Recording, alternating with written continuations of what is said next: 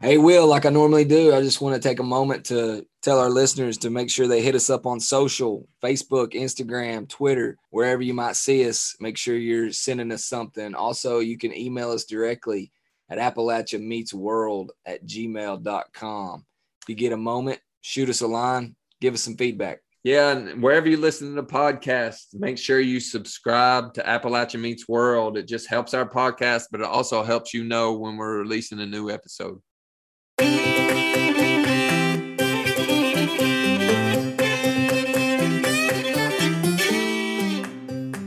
And they're now generationally living in this town. So what happens is is the shift comes to the value of loyalty to family and community and shifts away from the diversity of economics and the creation of financial opportunities.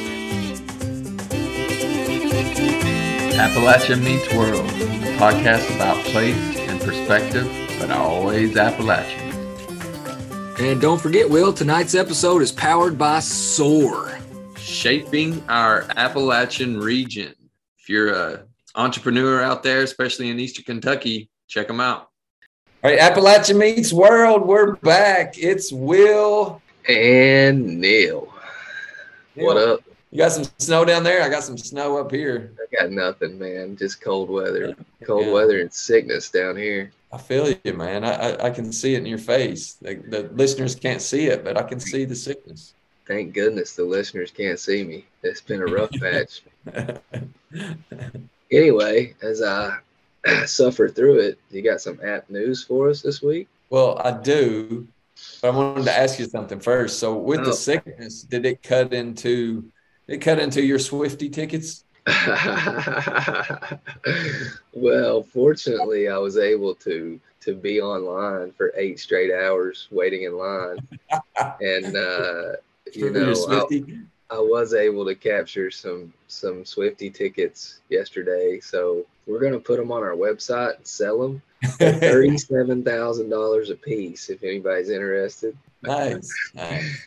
No, just kidding. Don't don't call us. Don't request Swifty tickets. no, we no do emails. not have any. yeah, I heard that. Like Ticketmaster, the website crashed or something because so many people wanted tickets. It's crazy. Yeah, man. Uh, you know, to be that popular again. Again. I was wondering if you were going to catch that. uh, Taylor Swift is the the thing right now. For you got daughters? Are they into Taylor Swift? She's not yet. That's because all her daddy lets her listen to is Tyler Childers. Maybe. Speaking of, guess where he's coming? Yeah, he's coming. He's coming outside coming of Appalachia. Coming up north, but Uh, get an email saying I'm a fan to get tickets at 9 a.m. So I logged in at 9:02. No more tickets. Yeah. This was a pre-sale. You know, I think those things are are rigged, I guess, by the people that sell them on the secondary market. I don't know how they figured it out, but I mean, it's such a scam. Yeah, I have to agree that some something they do something, and you have to get past the whole robot thing and clicking on the different bicycles or different cars. You know what I'm talking about? Yeah, I do. I always screw that up too. How they get around that, I have no idea. Yeah, I don't either. I did want to give a shout out to our friends over in uh, um, in Morehead, Kentucky, at New Frontier. Nobody can see you right now, but but I love the pullover you have on, man. Did, yeah. Uh, did New Frontier Clothing send that to you, or did you purchase that? Yeah, I purchased this outright, man. Oh, okay. like it. Shout, sweet, man. Shout out to the brothers over there in Morehead. Uh, I like the design. I'm gonna have to get myself one. Yeah, I need to check that out for for any of the listeners out there uh, that wants to check it out. It's the three quarter snap. yeah, it's pretty sweet. I'm actually going to be in Morehead this weekend, Will. I'm planning to to maybe swing in. I might have to pick me one up. All you listeners out there, check it out. New if you if you don't know what we're talking about, go back and listen to some of our previous episodes. They've been on the show before. They have a clothing line uh, that is out of uh, Morehead, Kentucky. Originally, they're worldwide now, but anyway, New Frontier Clothing. Check them out sometime. Anyway, on to other news. Speaking of them, you know, there are a couple of uh, entrepreneurs, and this is Entrepreneurship Month, but this week is Global Entrepreneurship. week. Because of that, in regards to app news, I wanted to mention one item this week. I just have one item. The U.S. Economic Development Administration, the EDA, has put out Building Resilient Economies in Coal Country initiative. So it's the BRECC initiative, the BREC initiative. It's a three year program led by the National Association of Counties, which people refer to as NACO. They are assisting co regions as they seek to develop new economic engines and community assets. I just wanted to mention that there is an information session on November 29th at 2 p.m. If you want to log into that through the EDA, I know they have some partners that are helping them out. One of those have been on our episodes before. Give a shout out to EntreWorks Consulting. That's the news of the day. It's the Building Resilient Economies in Coal Country Initiative, the BREC initiative. So if you're a community out there, you're looking to diversify your economy or to develop new economic engines, check it out. It's a new initiative, got some grant dollars, some technical assistance. I'm glad you mentioned that, Will. It always makes me laugh when you talk about those uh, never ending acronyms of uh, designation. The BR TDC QXYZ initiative. So yeah, I love it when people come out with those. But in all seriousness, that is a great thing. I'm glad you mentioned it. Newsworthy for sure. Yeah, that, that's all the, the news I have because I wanted to jump right in maybe to the episode tonight. I want to talk a little bit about Entrepreneurship Month, but more specifically, Global Entrepreneurship Week. Did you realize it was Global Entrepreneurship Week, Neil? You know, as an entrepreneur, we get a letter about it every year. totally kidding. I did not realize that this was the week, but glad to know. Is this is it an annual thing? It is. You know, it's more of a marketing tool, but a push to support entrepreneurs, to support entrepreneurship, and just to show how important it is. And so they go global to connect, you know, obviously American entrepreneurs and the history of American entrepreneurs to global entrepreneurs and entrepreneurs overseas. And in this episode today, while we while we're staying domestic, we are venturing outside of the region. Real quick before we get started, Will, can you say that five times in a row really fast? Entrepreneurs, say it. Do it. Do it, Will. I can't Come even on. say it once really fast. I struggle yeah. with that word. Do you well, not? It's, it's, difficult. You know what's even harder? I mean, I, I don't know. Maybe I'm the only person, but every time I spell it, I feel like every time I write it, I feel like I write it wrong every single time. Even I know how to spell it. It is a challenging word to spell. I mean, it doesn't matter. Every single time I, I write it down, I feel like it's wrong. I don't know why. Even when you write it right? Yeah. Even when it's correct, I have to double check myself every time. It's funny. Yeah, it's one of those words entrepreneur, entrepreneurship, entrepreneurial. It's like O I L. Can you say O I L? Did you just say AOL? no. O I L. Can you say O I L? Oh. Oh, exactly. People outside the mountains, they don't understand me when I say oh. Because because they don't know how oh. to, they don't know how to talk. I, mean, I can't I can't help it. I mean that's that's how you say it. I guarantee that's that should be the next question we ask all of our guests. Can you say OIL? Just to see the differences. I think uh, even within the region, there's definitely differences with how you pronounce "oil." For sure, there's a lot of those words. Don't get me started. So entrepreneur, entrepreneurship, entrepreneurial, one time fast. That's all I got. But Global Entrepreneurship Week, and because of that, we wanted to have a special guest on, and we have an expert. He's actually certified entrepreneurship development professional through the International Economic Development Council, another acronym for you, the IEDC. They, he um, is certified in that. He's an expert in entrepreneurship and building entrepreneur ecosystems in communities. Yeah, really looking forward to this conversation, Will. It's going to be a great, great guest to have on, and uh, couldn't be a more perfect week to have him here yeah, going outside. He he now resides in Colorado Springs, outside the region. But we want to want to reach out and see how that region compares to that of Appalachia. So you want to get him on here? Yes, sir. Let's do it.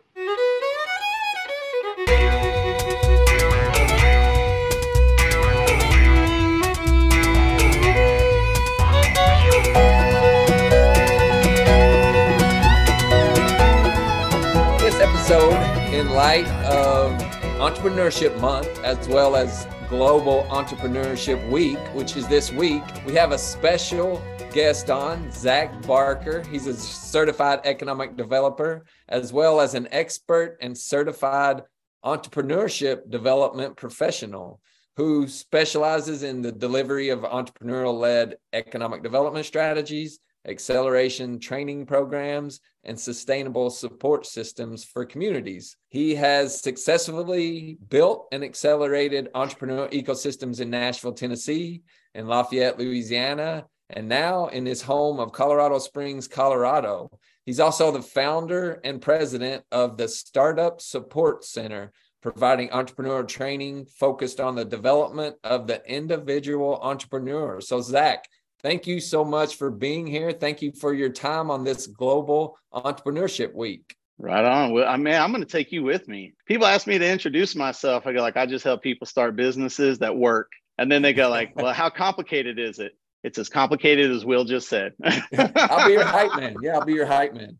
There you go. I love it. I love it. It's perfect, man. It's perfect. So no, thank you. I'm super excited. Global Entrepreneurship Week, man, should be once a quarter at a minimum, right? And right. so uh, small business, like small business week is coming up. We had, you know, economic development week during the summer, but like, man, yeah, seeing people grow businesses and and be successful and financially independent is really a cool thing. Yeah, I wanted to mention that it is Global Entrepreneurship Week. And while mm-hmm. we aren't going global, we are staying domestic, but it's outside of the Appalachian regions. That's right. You're in the other mountain range now. So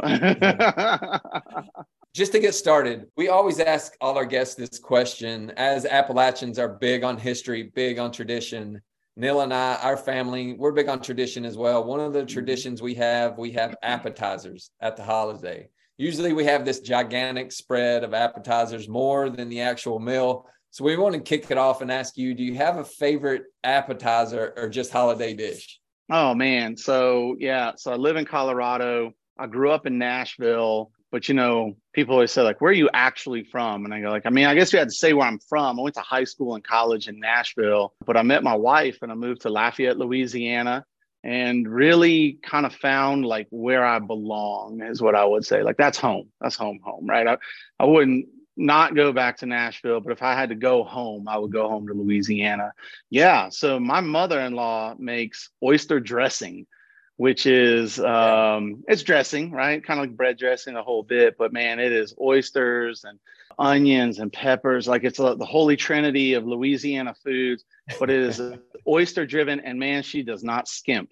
So people always go like, ah, oh, it sounds pretty good. I go, if you've had oyster dressing at a restaurant, you're glad if you get two or three oysters.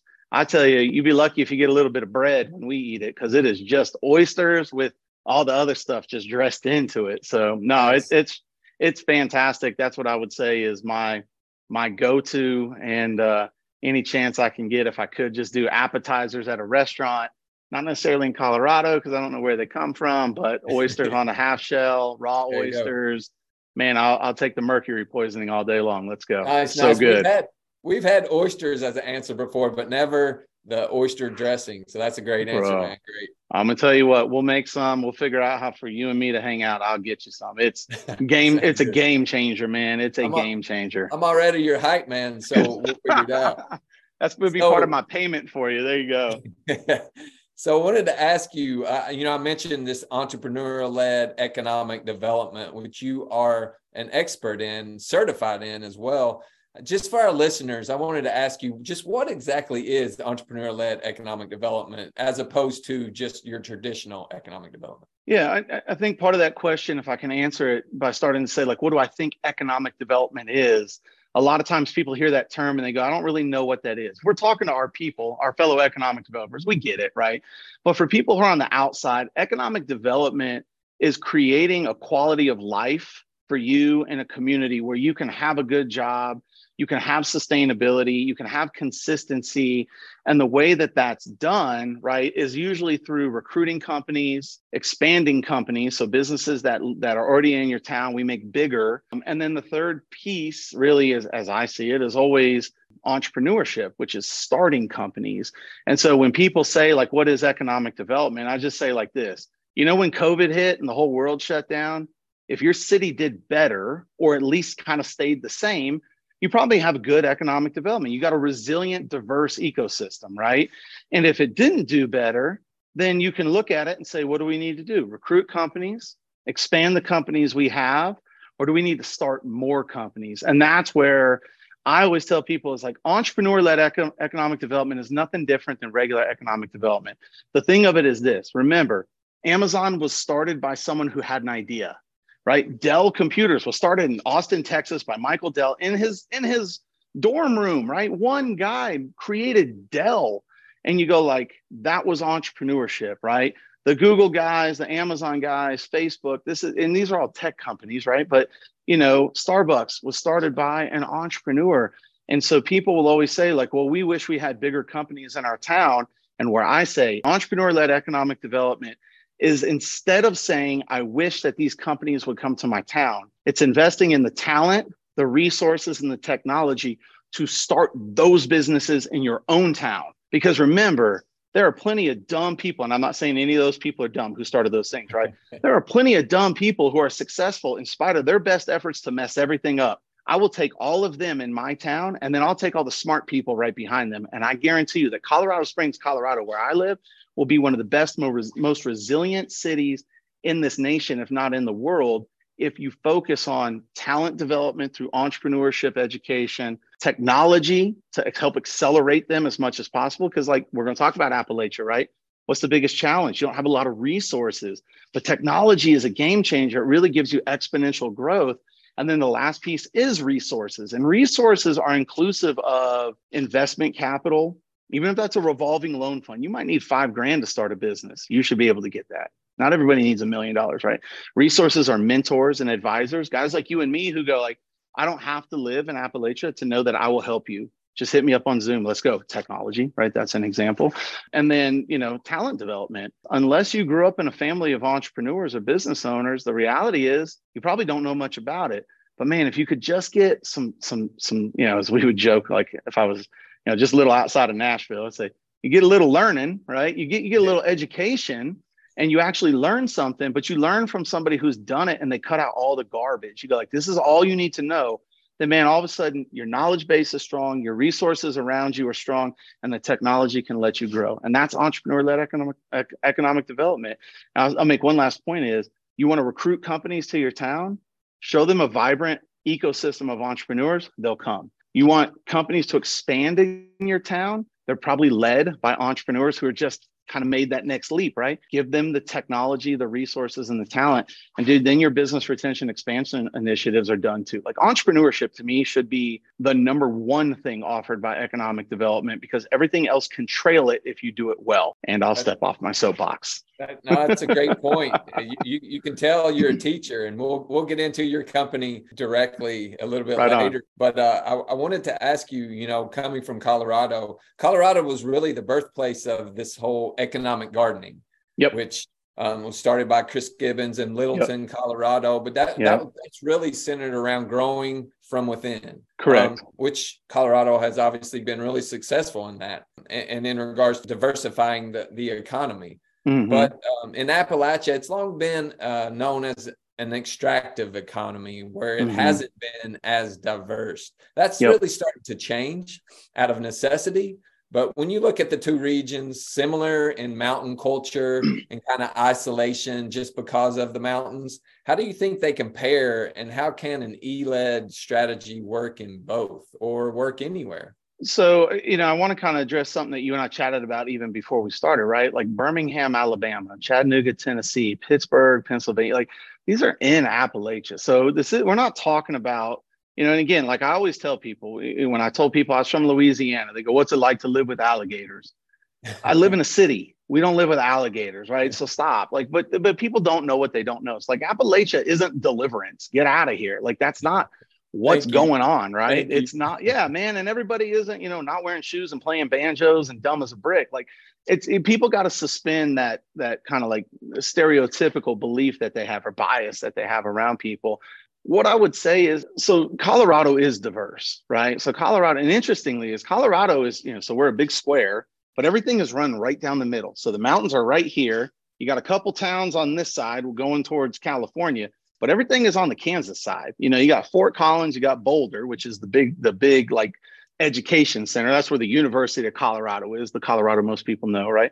Fort Collins, Boulder, Denver, then Colorado Springs, and then you have a smaller town called Pueblo. And that's basically where like 85% of our population lives along this three hour run north and south. But what's interesting is if you live in Pagosa Springs or Durango or Grand Junction or Steamboat, there are tons of unbelievably super smart people. Some people who are unbelievably well educated, right? Master's degrees, PhDs, yada, yada, yada, whatever. But then you got a lot of people who go, like, man, I just got through high school, but they're unbelievably intelligent. They might not be as educated formally, right? College educated.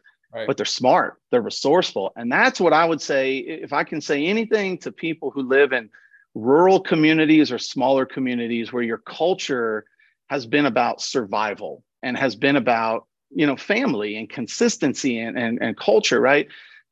Those are unbelievably a resilient people and unbelievably innovative people. So as entrepreneurs they have all of the things that you can't teach right? Let me repeat that. They have all of the things you cannot teach which is the want to the resilience, the willingness to go through tough times because this is my home and this is where I'm going to live, right? Now, when you get into the teaching, the support, all the infrastructure, things like that, then you start to really provide the, the catapult for these individuals. You give them a platform. And so that's what I would say here is like Colorado Springs, we're the second biggest city in Colorado, but it doesn't take me very long to be, you know, 30 minutes outside of town. And all of a sudden people are going like, yeah, I'd like to start a business, but I don't live in Denver. And I go like, Denver is not the holy grail of anything, yeah, right? right? There's more, there is more talent because of population, right? There's more resources because they have universities and hospitals and more banks and all this stuff. But the reality is, it doesn't mean they have better ideas and it doesn't mean that they're more talented than you are. So the world now is super connected. And here's what I'll say is what, you know what Appalachia needs? Same thing that rural Colorado needs high speed internet. So Joe yeah. Biden or whoever gets elected president next, I'm looking at you and I'm telling you right now, y'all want to make us the superpower of the world again? High speed internet in rural communities. Because not everybody wants to live in Denver or Nashville yeah. or Houston. Some people want to live in small towns. We've spoken about that a number number of times on this on this podcast. How broadband is really a game changer for those small rural communities. Dude, it's like at this point, it's like water and electricity. And I know people don't want to necessarily hear that, but it's a utility. You know, yeah. now should it be, you know, publicly owned? I don't know. That's for debate. My my my mother-in-law works for a private uh, internet provider, so she would kill me if I said it should be. I don't know that it should be publicly owned, but like everything else, there should probably be a public outlet. There isn't a, a business case for private to move in, right? So smaller towns, you know, Xfinity and Cox and and Comcast, they're not going to move in because it costs too much to serve too too few people. But the Tennessee Valley Authority could absolutely build that. I mean, that's a game changer. Again, Bowling Green, Kentucky, Cadiz, Kentucky, where I used to hang out, you know, quite a bit. Those towns can crush it, man. You don't have to be in Nashville to make it work. You don't have to be in, you know, Morgantown, West Virginia. You can live outside of those towns and still be fantastic. But you got to have access, got to have resources. Really, good point and the whole broadband thing would obviously be a whole nother podcast in and of itself but you can have me back on yeah. I, wanted, I, wanted, to ask you you talked about these perceptions that people have yeah. of Appalachia, but when people think about Appalachia, they, they have these negative perceptions or really what I call misconceptions, which is yep. partly why we started this podcast. Yep. Whereas when people think of the Rocky Mountains, I don't think they think of it in the same way. There's definitely not this negative connotation. But just cool. from a cultural perspective, Appalachia has traditionally been kind of risk adverse, mm-hmm. especially in the smaller towns. Yep. How do you think that compares to the culture in the Rocky Mountains in regards to entrepreneurship? One million percent the same. Right. So so I don't want to ever say people are the same, but I want to tell you that cultures are very similar. So, you know, now I live in the Rocky Mountains. Again, I live in a bigger town, but I work with smaller cities who are around us. The thing about it, if you're from Paonia, Colorado, which is exactly where you think it is, nowhere, Colorado, right? There's nothing around it. Nobody lives there, but they have a downtown strip, right? They have people who live there, who work and live and have lived. They're generational though, right? So where I came from in Lafayette, Louisiana, it's it's a city it's a town there's plenty of people who are very well educated make money but it's a small town. And when you hear small town or you hear rural community, you think dumb, you think country, you think, you know, that they lack, you know, kind of innovative and creativeness. You know, what you think of is, is again, you think of, you know, country, small, do nothing, sitting on the porch all day, you know, playing jugs type of stupid stuff. But the reality is the reason that those people are risk adverse is because they're they are small. And so when some new person comes in, the fancy person in town with the nice suit comes in and go, I'm gonna help you all get right. Here we go. Everyone's gonna be better after I'm done building the railway through here, right? And so those small towns learned when all those people came through decades ago, if not, you know, 100 years ago, and said, "We're going to make you better by running a railway right through the middle of your town." They realized their town isn't better. And so what they did is they start to circle the wagons and they go, "We don't want outsiders.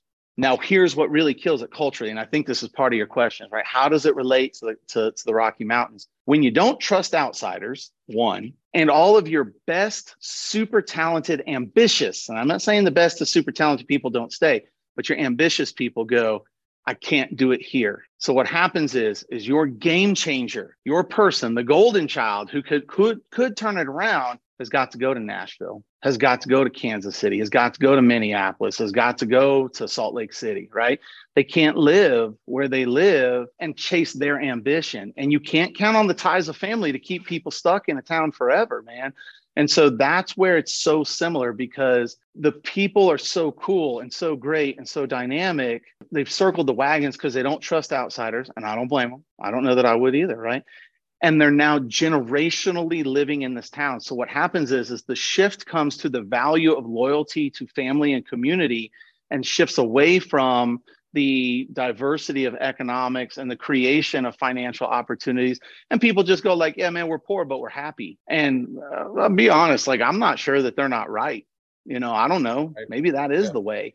But the challenge is is when a thing like a covid hits right? Or take like West Virginia, which again kind of gets nabbed for being, you know, kind of the, the expected Appalachia. But when the government starts going like, we ain't going to do coal anymore, I mean, you're killing an entire state. You're killing an entire economy. You're talking about people who are fifth generation coal miners. Then you're going like, get a software engineering job. You go, what are you talking about? You know, man, I went to high school so I could work in the coal mine. I could make 150K a year and have a great life. I don't want to move. So that's where it's the same. You know, these small towns are built on being small towns. You know, you're an expert. Uh, in, and I hope that answers your question. I know it's oh, kind it of it preachy. Does. It's a little preachy. We but... always like, obviously, we focus a lot of our show on Appalachia, but another reason why we started this podcast is to go outside of Appalachia and help people yep. understand the culture of Appalachia while also learning about the culture of other areas. I think yep. when you get down to those dynamics, we are all much more similar than we are different. that yep. makes sense. Yep you know you mentioned those small communities and you obviously are an expert in building that entrepreneur ecosystem in some of those smaller communities but what recommendations would you give maybe just a couple obviously there are probably tons but would sure. you give a community in regards to eled or in regards to driving that diversification of the economy yeah, look, and I, am biased because it's what I do, but I'm also going to tell you I'm not biased. I do it because I believe it. I believed it before I started it. Man, it's education. And when I say education, like, you know, if you went to the university, if you went to the University of Louisville, you got a four year degree, you got an MBA from Vanderbilt, I think you're fancy. I do. And I suspect that you're very well educated, right? But, you know, I have a master's degree and I'm not sure. Like, and again, I love my master's program. I love my school. I got it from Murray State, so go Murray, Kentucky, right?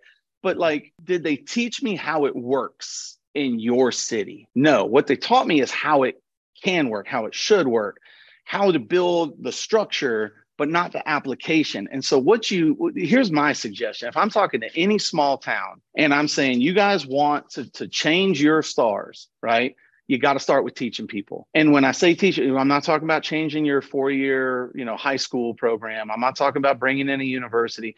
I'm talking about create. I'm gonna, I'm gonna, you know, do what I shouldn't do. But I'm gonna say, take a book that somebody wrote that works really, really, really well, and own it. Like implement it and own it. And yes, I did write this thing, but you know, it's. Yeah, it's fine. I'm not doing that to, to introduce it as much as to say, like, there are models that already exist, right? The reason that business books are so popular is because they work so well. So if you took the top 10 business books of all time and you said, our little town in Ohio is going to become the center of knowing and owning these 10 business books, y'all are going to become experts at this segment of entrepreneurship. I bet you, I bet you, I'd be willing to bet my future income on that city starts to see huge returns. But the problem is, and this is ultimately what I say is, is so my advice is start with education, start with talent development. Just think of it like this. What if you could put your people through an entrepreneur series where they're going to learn everything about running a business, operating a business, the finances of the business. And then the worst thing that happens is, is they go, I don't want to be an entrepreneur. Tell me what business in your town doesn't want to hire that person. They know everything, man. They could run the business. Now, now they may not understand exactly what you do or exactly who your client is, but you give that person a year who's gone through a formal training, an accelerator, a talent development accelerator. I bet you the worst thing that happens is you just made some superstar employees and they are game changers at those companies. So that's my advice. Like you can have financing, you can have revolving loan funds and blah, blah, blah, blah. Man, money is not needed until you prove that you can sell something and you can't prove you can sell it until you understand how to sell. That's such a great advice. And speaking of advice, you know, you you mentioned your book. You've written you've written a few books, and you have them on your website, the Startup Support Center. The Startup yep. Support Center, rather than focusing on communities, really focuses on the individual entrepreneur. So I wanted to yeah. ask you about that. You know, as an expert in that field, what what are maybe two of the most important things you would tell an entrepreneur or someone who's starting out? Yeah. So two things. This is this is a great question. And for the record, we didn't talk about this before, so I give you kudos because I think this is the right question, right? What do you do? If I'm talking, and you're right, I don't focus on the, the the community like in creating the ecosystem. What I focus on is if you want to create the ecosystem, I can help. But in reality, what I want to do is I want to say for smaller towns who don't have an ecosystem and don't have support systems, don't have trainers, don't have all this stuff, send them to me and we'll do the whole thing. We'll run through an accelerator. It'll be online. It's with me. I'm not trying to pine for what I do, but the point of this is right is technology gives you access to people who have access to capital, accesses to resources, accesses to training. So the the the the thing where they go like, we can't get a tax pass to support this. Stop. That's not what you need. What you need is to just invest in people. So, you know, from that, what are the two things that I would say? The first thing I would say is a great product or a service is cool. It is. But you if you can sell and i don't mean being salesy what i'm talking about is creating revenue models that allow you to generate leads qualify leads and then create sales opportunities that have a very high rate of conversion right? So we're talking about sales engineering essentially. If you can teach people to how to sales engineer a product or a service they can have sustainability. Now, people say, well, a great product makes all the difference. A meh product, so this is good, this is bad, this is meh, like meh, eh, it's okay, right?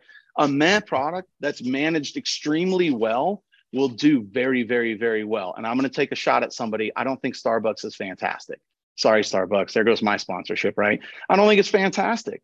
But you know what they are? They're meh. They're above meh on occasion, but man, they have a system and that system generates sales opportunities. And when you walk in, you buy stuff and you go like, that's the secret.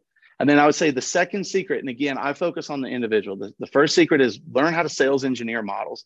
The second secret is is understand that this is the loneliest, the loneliest job you're ever going to have is being an entrepreneur.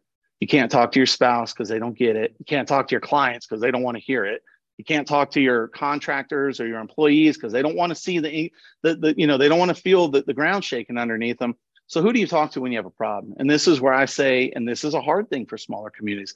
The next best advice I can give you, other than sales engineering models, is therapy. Find a support system, whether it's formally going to see a psychologist or a counselor, or it's just finding dudes like you and me who go like, man, I've been there. I get it. Let me tell you what I went through, right? I'm not a I'm not a psychologist or a counselor.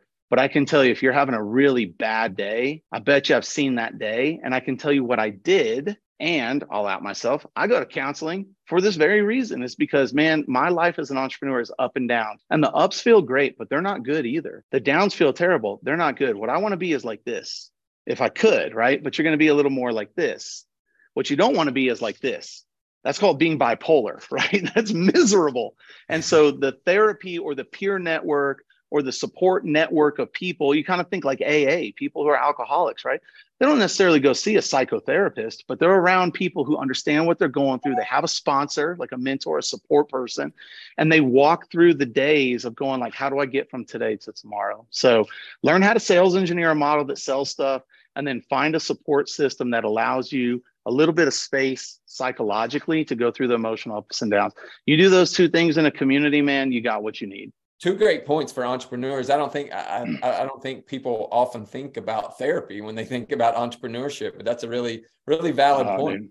It's a game changer. It yeah. really it really is. Because otherwise, what you're going to end up doing is you're just going to like drink a beer on a Friday night, going like, I just need to de-stress. Man, that's how you get in trouble, right? One beer turns into five, and all of a sudden, you know, we're streaking. So like, don't do it. Or don't do it. You know. You know so we, were uh, talking about misconceptions, you know, misconceptions yeah. about Appalachia, but there are also a lot of misconceptions about entrepreneurship, and especially when you're talking about small business as opposed to entrepreneurship. Oh, yeah. Do you think that's one of the biggest misconceptions in entrepreneurship? And how do you separate the two, or do you separate the two? Yeah, so I actually, so I, I might be in the minority here, and that's okay. You know, I like I like divergent voices. I like people who go against the grain. So try to be that on occasion. But here's where I, I, you know, you hear people say they go, no, entrepreneurship is about creating scalable models that can get 10x revenue on investment and can hire 200 employees. And I go back to the same thing. I will ask you the question. I go, is Michael Dell a good entrepreneur? I think so. Is Jeff Bezos a good entrepreneur? Just just so we're clear too amazon lost millions upon millions upon millions of dollars for a really really really really really long time right? But is jeff bezos a great entrepreneur? Maybe yeah i mean i think so right? But just remember michael dell was a dude. Jeff bezos was a dude. I can never remember the girl's name because i always want to make sure i get some ladies in here but the gal who left tinder to start bumble she wasn't she was an employee at tinder and she was like this sucks. I'm going to go make it around the girls. I'm going to make it female centric. She started Bumble. She took off, right? She was a person with an idea. So, you know, the guy who started Starbucks, like sometimes people start from a venture capital position, but most people go like, you know what I want to start as a hair salon. And then all of a sudden, five years later, they own three hair salons. And then 10 years after that, they own 20 and they're in three different states. And people go, What a great entrepreneur. And I go, They were cutting hair 10 years ago, one person cutting hair in their garage. So stop entrepreneurs are small business owners. The difference between an entrepreneur and a small business owner is not whether or not they own the small business, it's what they want to do with the small business. Do you want to own a shop in your town where you have a good life? You own a local shop. You never want to open up a bunch of stores. Great. You're an entrepreneur who launched a small business and you said that's enough, right? Some entrepreneurs go, I want to own a coffee shop. And then they go, man, I'm really good at. I got a friend in Lafayette, Louisiana. I'll give him a shout out. He owns a place called Jet Coffee. He wanted to own one. He now owns three. His plan is to own a bunch.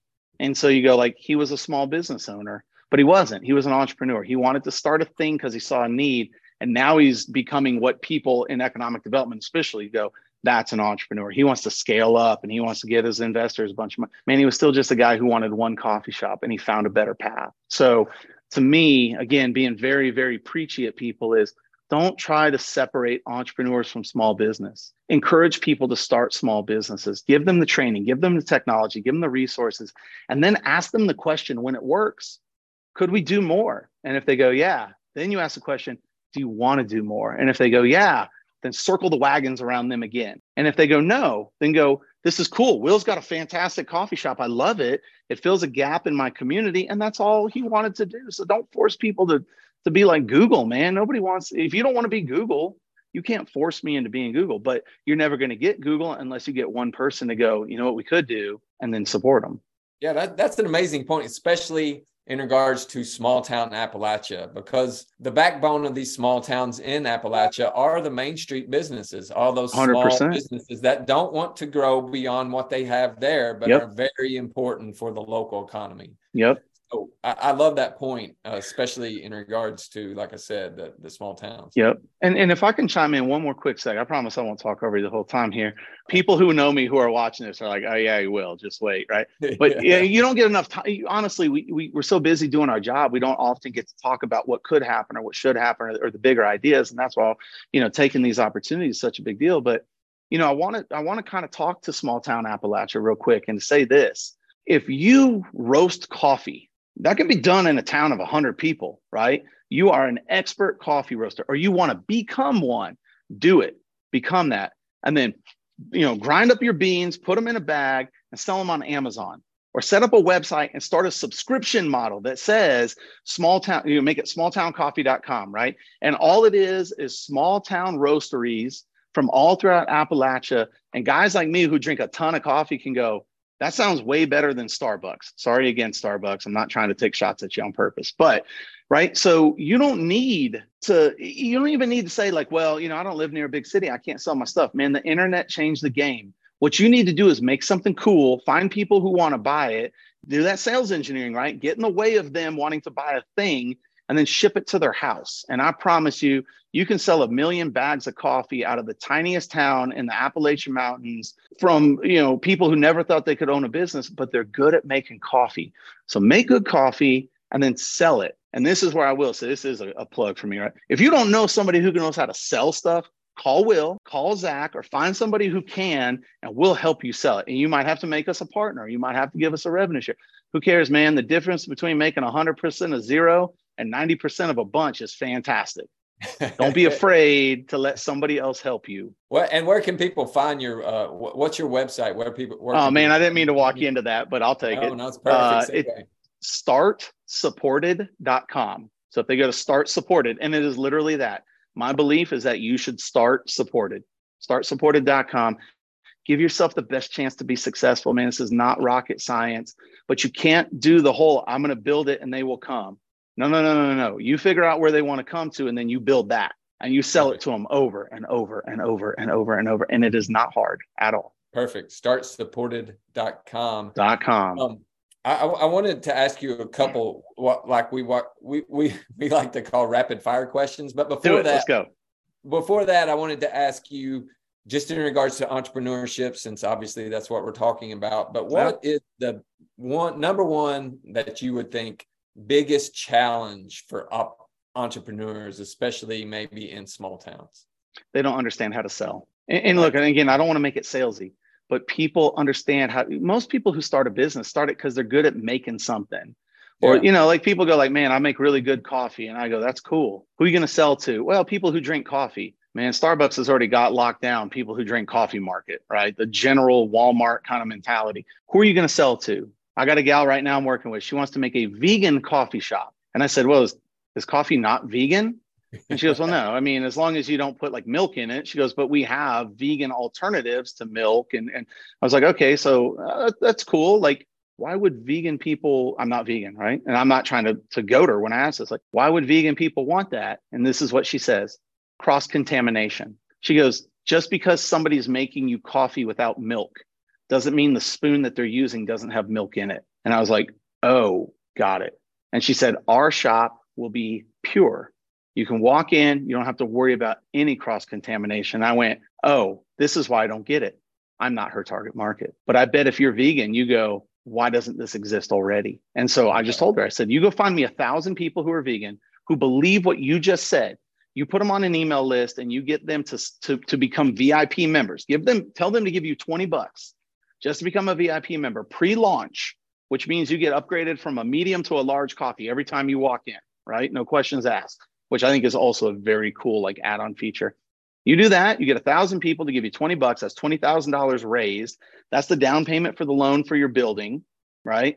And you know you have a thousand people out there who are committed to buying from you. So at the end of the day, man, learn how to sell, learn how to create sales systems. They do that, easy peasy because you'll have 20 good ideas and I'm, one I'm of them sold. will sell. Uh, look, if they look up Startup Support Center, I think I'm the only one out there too. So awesome. It's awesome. just boring enough to be attractive. I, I would just want to ask you some quick questions. We like to have a little fun on the show, so I wanted yeah. to ask you a little quick question, not necessarily around entrepreneurship, but just yeah. obviously our show is a lot about place and perspective. We talk yep. a lot about Appalachia, but not everyone yep. lives in Appalachia. Obviously, you live outside the region. You've lived yep. in Nashville, so I wanted to ask you, what's the best Nashville hot chicken?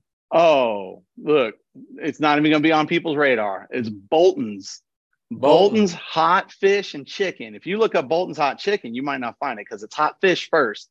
So it's on uh, Main Street in East Nashville. It's right near Fifth. So there's a big building down there called Fifth and Main that was built a long time ago. It was emerging when I came up.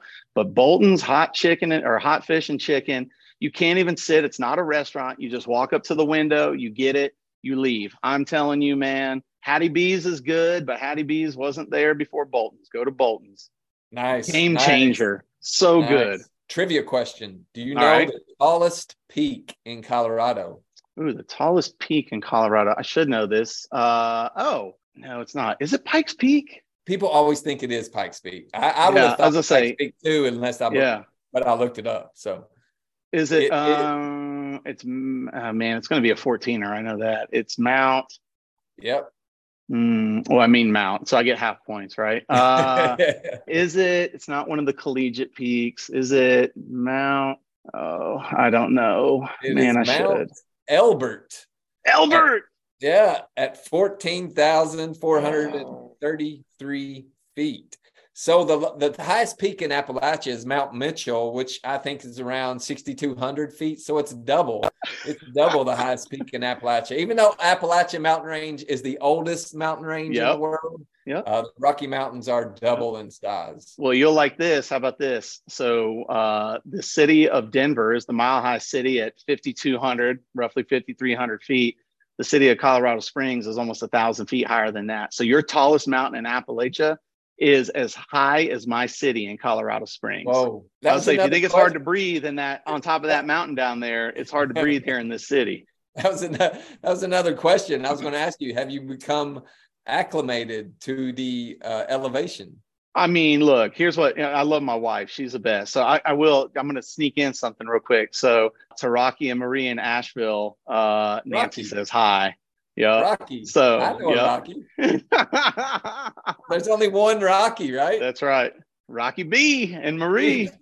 That's right. So here's here's what my wife Nancy, who went to uh, who's from who's who grew up with Marie with Rocky's wife, right? Which we didn't figure out until about 30 minutes ago when you I, you and I got in a call together. We started talking about people we know. So my wife Nancy says like this. She goes, when people say, "Did you get acclimated to living at such a high elevation?" She goes, "I mean, if you mean did I get used to just not being able to breathe? Yeah, I'm acclimated." So man, no, you still huff and puff when you go up the stairs. Like there is no acclimation. I guess if you were born here, you don't know any different. But for us Louisiana lowlanders, man, we came from, you know, at or below sea level to over 6,000 feet above. Yeah, there's plenty of days that it catches me. So Next question. Have you ever had a Rocky Mountain oyster? I have, as a matter of fact, I have. Tell me a- story. so I want to say that we were in, we were around Bristol. So we gone to Knoxville. And so we were going kind of up, you know, getting near North Carolina the whole bit. And I want to say we ended up in Boone because we were, you know, So man, we didn't know any. in the Rocky Mountains. Yeah, we were. Yeah, no, they were. We had them in Appalachia, is where we had Rocky Mountain oysters, and I didn't know what it was. And the people we were, I mean, I think I was maybe 21, 22, like just out of college. Went to Middle Tennessee State, uh, go Blue Raiders. Yeah, we were up there, and they were serving them, and someone said, "Man, you want one?" I was like, uh, "They're like, I'm buying." I was like, "I mean, I'm drinking beer. I might as well eat this thing, right?" They didn't tell me until afterwards, and I was like, "Oh no." No, they're like, how was it? I mean, it was, it was fine, man. It's there's there's a chicken? yeah, there's a there's a bunch of stuff in South Louisiana that I always tell people too. I go like, don't ask, man, just eat. You'll Yeah, trust me, it's yeah. good. It's good. Yeah, so what, what, uh, yeah, I grew up on South Meat. My dad never told me what it was until I was probably 20. And I Yep. grew up on it. Since I found out, I haven't tried it since. it's like uh, hog's head cheese, man. Don't like unless you're ready, don't eat it. One last question, very important question when it comes to Colorado. You know, I talked about perception. When people think of Appalachia, uh, all those negative perceptions come to light. But Yep. these days, when people think of Colorado, they Oh, think of weed. That's the first thing. I was say, I know to where mind. this question's going. So- All right. So I, I gotta say, do you have a, a, a weed store on your corner? not on my corner. So Are I'll give you some trivia. corner? Yeah, so I'll give you trivia. So um, it is legal in the state of Colorado, but we have not legalized recreational marijuana in the county of El Paso, which is the county that uh, Colorado Springs resides in. So now we have a little tiny town that's just up the road called Manitou Springs. That is literally like every small town, Main Street you could ever think. The whole town is just Main Street, right? And then there's a couple houses that are up above Main Street, but there's population very, very small. They were super smart and they said, we're going to legalize it. And so what happens is all the people in Colorado Springs who can't buy now you can buy it if you have a medical card. I call it a green card. So we have tons of medical places and they just tried to pass recreational you know whatever a couple weeks ago on on uh, election tuesday and it didn't pass so we're not doing recreational here in colorado springs so you can't just show up and you know get a joint or get some gummies or whatever but you can go 10 minutes up the road and you get whatever you want so but i will say like in in the ski towns and all that oh they're not dumb it is a negative perception for us but i, I think it's I mean, for anybody else who has a town that's legalized it, man, I, I think there are some people who go wild on it. But for the most part, it, it's like drinking. Like you know, it's uh, do people do it? I mean, I know people who do it, but eh, it's yeah. just not that big a deal. It's, it, a, it's, it's a it's a negative on the outside. On the inside, we're just like whatever, dude. It's not. Yeah, that's an deal. interesting perspective, especially how it's not legal. Because I grew up in a dry county, but I grew up next to the border of Tennessee, and so people would just drive across the border to Tennessee. That's right. That's right. Gone, this show has gone way downhill. I don't know what happened. But uh, sorry, sorry, I lowered no, the quality. I, I want to thank you for your time. I so appreciate oh, your man, expertise, my pleasure. your perspective. Appreciate you being here. I want to give a shout out to your uh, website again. If you want to let our listeners know one more time where they can yep. go to find you.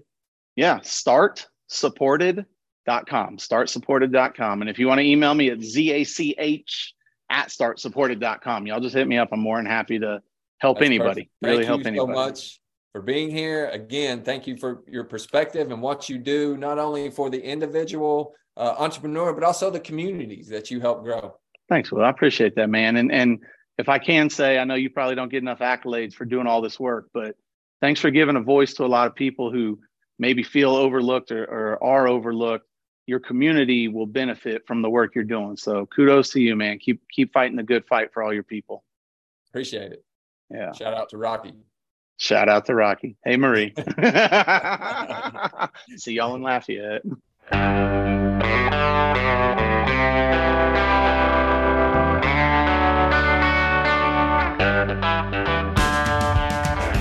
Great episode to have for Global Entrepreneurship Week. Zach Barker. What an excellent guest, an expert in entrepreneurship and building entrepreneur communities. Yes, sir. Zach did an excellent job. I really enjoyed uh, listening to everything he had to say. It was very interesting to hear, you know, the comparisons between the Rocky Mountain region to the Appalachian region. You know, the mountains, the Rocky Mountains may be a little taller, but the Appalachian Mountains are older and been here longer. Doesn't matter where they're at, Will. There's magic in them mountains. Always Appalachian. yeah, I found it interesting just to hear, you know, the comparison and to hear how entrepreneurship is really not all that different when you're talking about it in communities. It's just based on the assets, based on what you have in that community. If you can work individually, like like Zach was talking about, you know, education is important within the community, not only uh, book smarts, but also just that entrepreneurial edu- education for the individual um, to help them in regards to sales, in regards to some of the things that he was talking about obviously great guest to have for Global Entrepreneurship Week. Want to support the entrepreneurs out there, want to support the entrepreneurial communities, that entrepreneurial led economic development, building from within and building upon your own individuals and assets. All right, Will, uh, do you have a business of the week that you want to highlight for us this week? Yeah, I do, Neil. Since this is Global Entrepreneurship Week, since we've been talking about entrepreneurship, building entrepreneur communities, I want to give a shout out to the ARC, the Appalachian Regional Commission, for their Appalachian Entrepreneurship Academy. I know we've mentioned it before when the deadlines are coming up, but it is a two week summer program that prepares high schoolers or the next generation of entrepreneurial leaders and thinkers 26 high school students from across throughout the 13 states of Appalachia are chosen uh, to participate in this free program. While they learn the concepts of, of entrepreneurial skills, they also develop and implement their own business ideas throughout the process, which I think is pretty cool. I want to give the, it, the program a shout out, the partners of the program a shout out. Last year it was Appalachian State University, but it was also EntreEd and STEM West just to have a business of the week. The winner of the competition, this the entrepreneurial pitch competition, was Team Refill Vibes. It's a solar powered vehicle which operates as a mobile refill station, allowing customers to refill items such as soap, shampoo, conditioners, and body wash. Essentially, it's to reduce plastic usage, which is obviously great for the environment, great for the world. So that's an awesome company that took first place. You can actually find them online. Refillvibes.com. That's R E F I L L V I B E S.com. I know they're still up and coming. They don't they have some information on their website, but I think they're still trying to build their business. But check them out online. The founder is Samuel Oakes. I'll give him a shout out. He's a young high schooler that participated in the Appalachian Entrepreneurial Academy last year. They'll have that applications coming up soon, so you can check online for that for the summer of 2023. If you have a high school student, if you have know of any high school student interested, it's the Appalachian Entrepreneurship Academy with the ARC. Just go to arc.gov and search for Appalachian Entrepreneurship Academy. You should be able to find it. Like I said, applications aren't posted yet, but they should be posted soon to apply for the summer of 2023. Uh, well, I'm glad you mentioned them. That's a that's a great, great, great group. All right, Neil, great episode. I guess we can end it like we usually do. Until next time. Peace. I'm getting lighter air's getting thin. Now I'm facing down with a grin. I've been in the city too long. Sidewalks and buildings and singing sad songs.